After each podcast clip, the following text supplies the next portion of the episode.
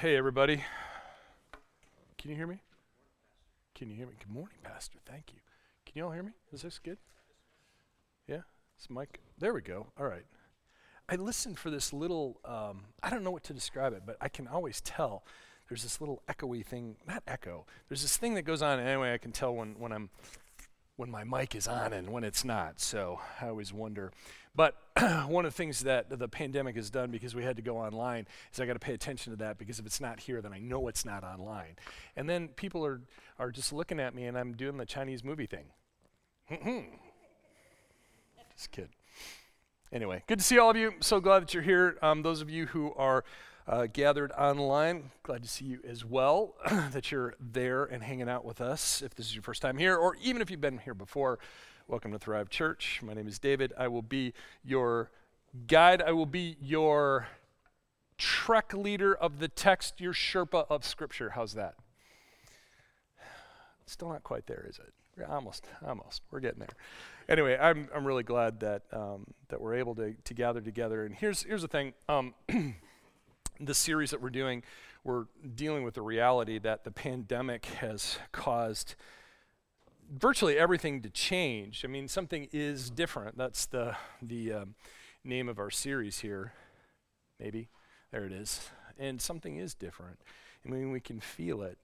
And it's not just our news um, outlets, but our conversations have changed. Um, a lot of us, and and people are acting different. Um, you know, I, I think that it, it's not just this church, it's, it's every church. In fact, um, I had a conversation with some people um, just this last week, and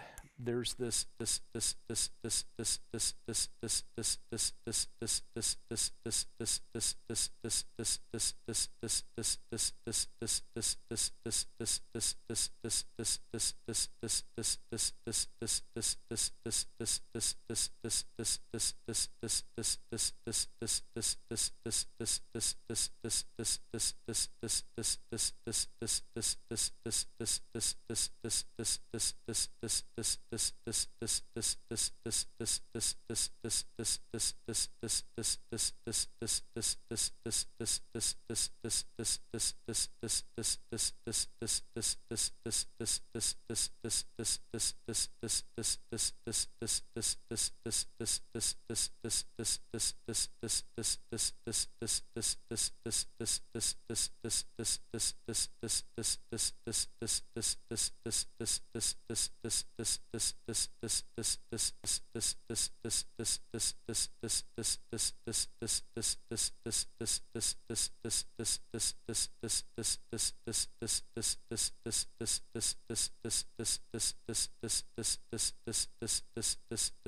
this this this this this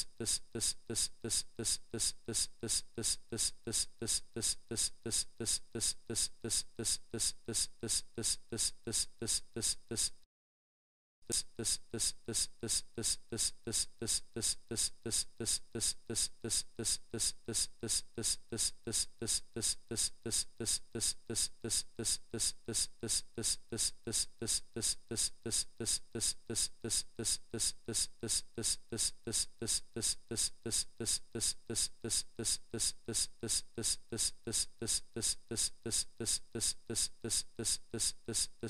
this this this this this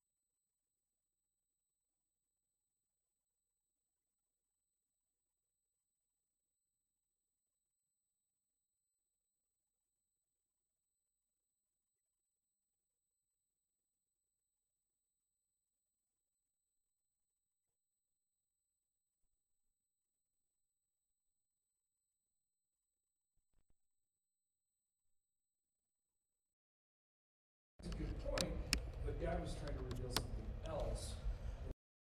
Part of the same passage. Now, the other thing I want you to remember, before, is that this fits within um, a particular section of Mark that uh, I rather like because I think it's instructive.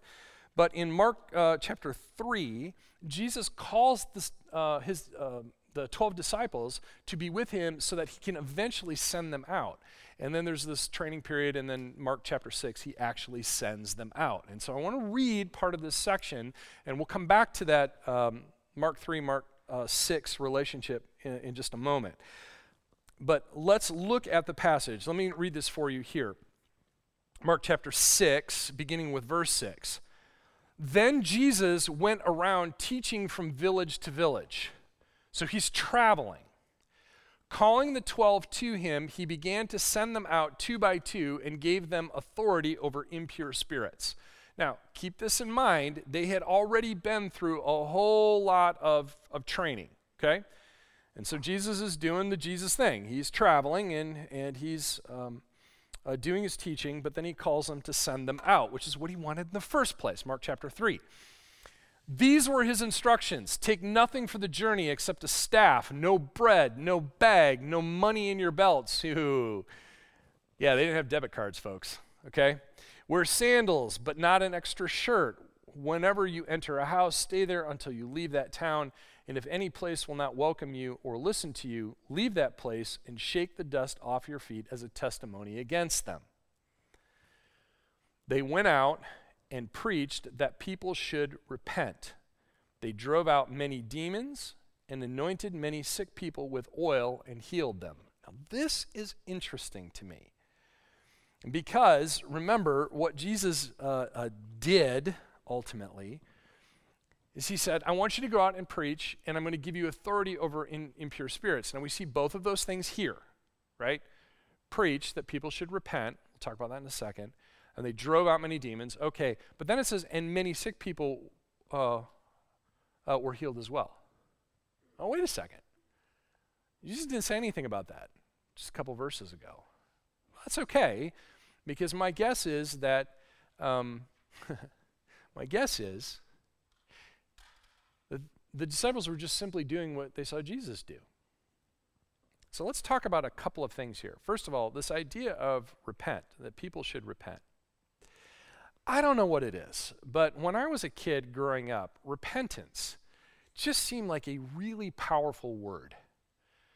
And I, I, I, had in my mind those types of preachers that do hellfire and brimstone and repent, and, you know, you're just like, I'm sorry. But repentance as a word doesn't, it's not aggressive. Repentance simply means turn from one thing to something better. And isn't that what we try to do? We try to tell people not to repent, you know, which we typically associate with confession. It may include that, but sometimes it's just simple as, man, this is unhealthy and I need to do something else. Right? And so one of the things that we do as a as a body of believers is we call people to repentance, not with just our words, but with our actions. And we're calling them to turn, to be different, to be better, to follow Jesus, right? So let's make sure we understand what that word is, because this isn't about this wagging your fingers at people, being judgmental, but rather saying, I understand what it's like because I've been there myself, and by the way, here's a better alternative. That's repentance. Of course, they drove out many demons. You know, we don't like to talk about that a whole lot, but it's there in this in the text, and uh, at some point I will talk about that. And then they healed sick, but it says that they um, anointed them with oil. It's interesting. Um, here, the oil is most likely olive oil, and in the ancient world, it was considered um, an oil with medicinal properties. So if uh, you know, Okay, how many of you, when you grew up and you got hurt and your dad says, just rub some dirt on it, you'll be okay? Did that, anybody ever do that to you? Yeah, yeah, some of you are nodding. I did that with my girls. They looked at me like I grew a second head. I get that look a lot, but in this particular case, it was like that. Well, in the ancient world, it wouldn't be rub some dirt on it, it'd be rub some olive oil on it. Or if you know you're Greek and are, are um, uh, familiar with the movie, you're going to spray some Windex on it, right? You know that kind of a thing. It goes on. But olive oil is like that. It had some uh, considered to have some medicinal properties. So if you got injured, you would go ahead and and you would put olive oil on it. But it was also an oil of consecration which meant that you would use it in order to signify that something was holy. And so oil becomes this perfect symbol for healing. And so we often will do that um, here as well. We'll anoint people with oil when we're praying for them, but it's an excellent symbol for that. Now, one of the things that I want to point out here is um, John Wimber, the founder of the um, of the Vineyard movement, talks about this idea of doing the stuff, and he tells this marvelous story. So when he uh, um, became a Christian, he didn't know anything. He didn't grow up in the church. He didn't. He didn't understand how it all worked, and so he started reading the Bible and he started seeing the miracles that were taking place. So he went to his pastor and he says, "Hey, when do we get to do the stuff?" And the pastor said, "What stuff?" And I'm like, "Well, the stuff in the Bible. You know, when do we get a chance to feed a bunch of people and and uh, see see uh, blind people be able to see and all that kind of thing?" And the pastor said, "Well, we don't do that." He says, "What do you mean?" He says, Well, we don't do the stuff. We believe in the stuff and we pray for the stuff, but we don't actually do the stuff. Well, Wimber thought that was kind of ridiculous, and frankly, so do I. Uh, I think it's, it's an amazing thing that God told his disciples to go do the stuff. And Wimber believes that the stuff was available for the church today, and we should go and, and do likewise. And I think he's right. Now, I need to jump ahead a few verses, okay? Because there's this little interlude about John the Baptist. But I want to keep going ahead because there's something else in here that I think we need to see. The apostles gathered around Jesus and reported to him all that they had done and taught. So they go out and they come back. And they, they give Jesus a report. Then, because so many people were coming and going that they did not even have a chance to eat, Jesus said to them, Come with me by yourselves to a quiet place and get some rest. So they went away by themselves in a boat to a solitary place. But many who saw them leaving recognized them and ran on foot from all the towns and got there ahead of them. When Jesus landed and saw a large crowd, he had compassion on them because they were like sheep without a shepherd. So he began teaching them many things. Now, a couple of things here that I think is interesting. They go, they come back, they need to have a, a rest, so he takes them on a boat ride. Goes on a little uh, evening cruise. Okay, now I grew up on Lake Michigan, and I've been on many boat rides, and let me tell you, they are very relaxing. Trust me, it's very nice. But I want you to notice what happens. Okay, first of all, they come back. Remember, they had been traveling. Jesus sends them out. They come back, and there's a ton of activity going on, right? They don't even have a chance to eat because they're still doing the stuff. So Jesus says, Let's go for a boat ride. And what happens? The people see them on the boat and run to the other side of the lake to meet them, get there ahead of them. People were waiting for them. Now, in my mind, the first thing is those poor disciples. Oh, poor Jesus. They can't even get a break. And all of us have had seasons like that, right? We've had those moments where it's like, oh man, I just I just need a rest. Fortunately, I got one last year. It was, was really helpful. But hold on a second.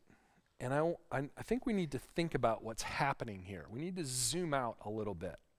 Now, I want you to remember something here, okay? So, Mark chapter 3, Jesus calls the 12. Then, from Mark 3 through Mark 6, Jesus teaches them, he shows them all kinds of signs and wonders. I mean, if you ever get a chance, just read through Mark 3, 4, 5, and 6. It won't take you very long. It's really good. And then in Mark 6, he sends them out but the people end up finding them at the end. Okay? The people search for them.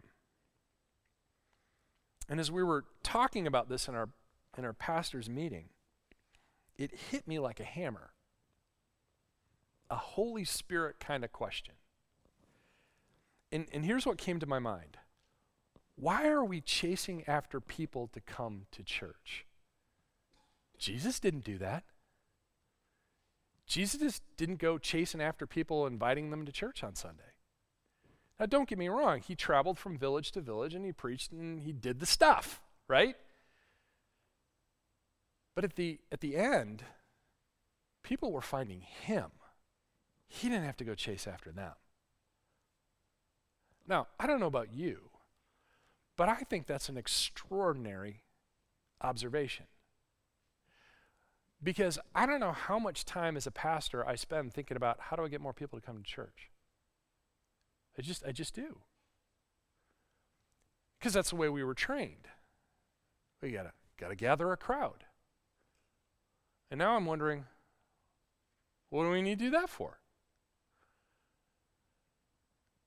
And the question itself made me really uncomfortable. Because I like church growth. I like strategy. I like things like that. I think it's fun to do. It's kind of how I'm wired. And here I'm being challenged on a very theological level. Why are we chasing after people to come to church? The Mark example seems to be very different. Remember, the world is different. The example here is different. They spent time with Jesus, they received his authority and his empowerment, and then the ministry found the disciples. Did you notice that? That's the Mark pattern. Time with Jesus, authority and empowerment, and then the ministry will find them. And it seems to me that spending time with God and learning his ways and his anointing gives us an opportunity so that he can trust us with ministry. And notice what I said there that he can trust us with the ministry. And notice that I didn't say church. Because I, I, think there's something that happens, especially in our sort of uh, you know modern American evangelical. I think that I believe that because something is different, we need a much bigger understanding of our role on this earth. And there is a distinction in my mind um, that's crucial to our understanding. Please understand, church, Sunday morning service is ministry, but it's not the only ministry. Ministry is much bigger, is much more robust. The, the scope and the scale of it is so much more because you can do the stuff anywhere. And if you're following the biblical pattern, that's normal to do the stuff outside of here. Church is a venue. Sunday morning is a venue for ministry to occur, and we will continue to do that. But we know that power always follows presence, which, by the way, is why we worship the way we do. It's why we say, The Lord is in this place. We want you to experience the presence of God. I hope that those of you who are watching online, when you're worshiping with us, you experience the presence of God at least at some level. But if power follows presence, we worship the way we do it at Thrive so that we're in His presence so we can be trusted with His ministry. And what I'm learning, time spent with God, presence, cannot possibly be emphasized enough. And probably some of you are tired of me, tired, tired of me saying this because I've been doing it for a couple of years. Well, here's something that I've noticed with groups of people is that usually by the time I'm sick of it, everybody else is starting to get it. it's usually what happens. And so, in his presence, God can trust us with his power. And what we see in Mark, four chapters of time with Jesus, and then ministry opportunities come and find them. They don't have to go out and look for them. Now, don't misunderstand. We're still going to do Sunday, uh, Sunday morning service. We're still going to do church. But however, here's the thing I want you to remember, and I've said this all along you are the church. We don't do church, you to church. And that means that the church is wherever you are. And if, if church is going to be the venue for ministry, guess what? Ministry happens wherever you are. And the real question is can God trust you with his ministry? With your power? Can he empower you to do that kind of ministry? And so the real question is how much time are you spending in his presence? Are you getting this? Are we connecting these dots? It seems so simple, but it isn't easy, is it? No, of course not. So, church is wherever you're located. And if you chase after his, his presence, he's going to empower you to do kingdom work. He's going to empower you to do the stuff. I, you know, maybe that doesn't hit you the way it hit me, but I found myself kind of reeling from that. I found myself even asking the question, God, can you can you trust me? Maybe that's a question we all ought to ask. So here's what we're going to do um, this week. Here's what we're going to do. So we've been um, setting alarms, right? We're going to do it one more time. Okay, one more time. This time we're going to set our alarm for 6:33. 6:33. In fact, take your phone out. Go ahead, set your alarm 6:33.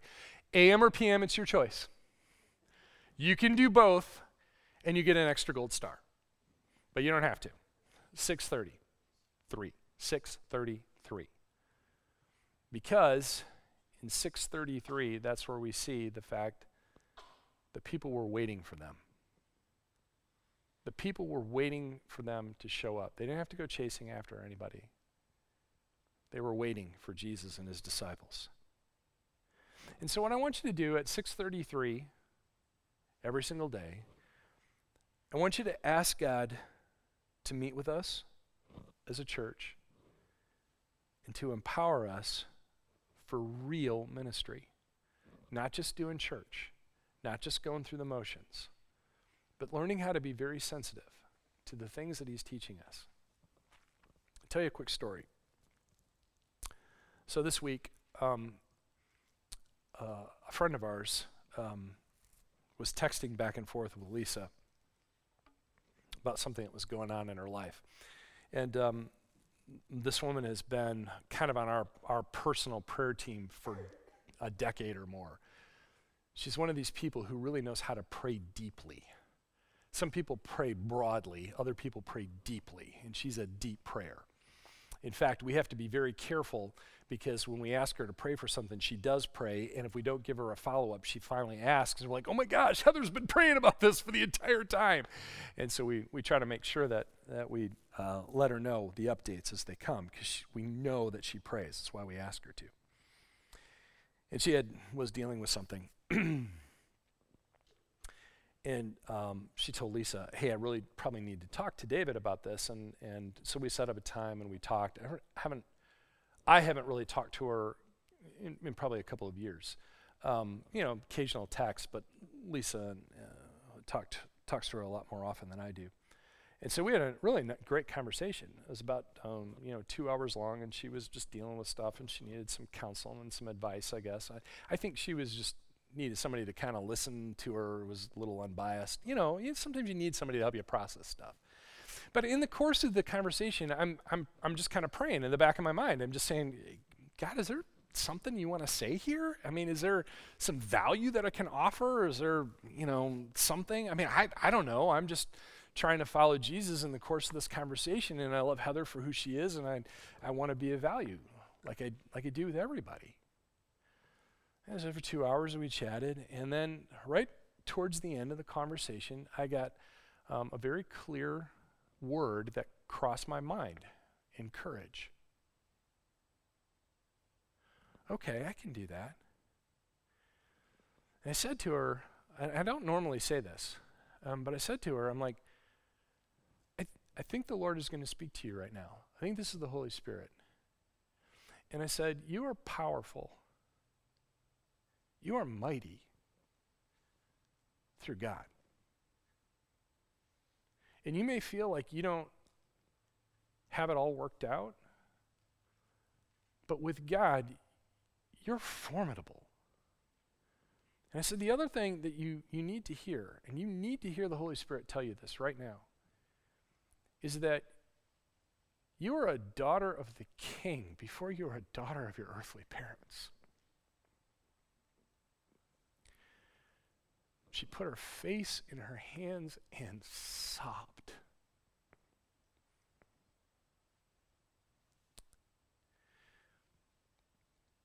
My brothers and sisters, that's discipleship. That's when we are put into a position to do the stuff. And you get trusted with those little moments of ministry, and you see how it affects somebody's attitude and demeanor, and they come out with hope on the other end. If that is not discipleship, if that is not ministry, I don't know what it is. All I know is I want more of that. Not just in my own life, but I want it in my church too.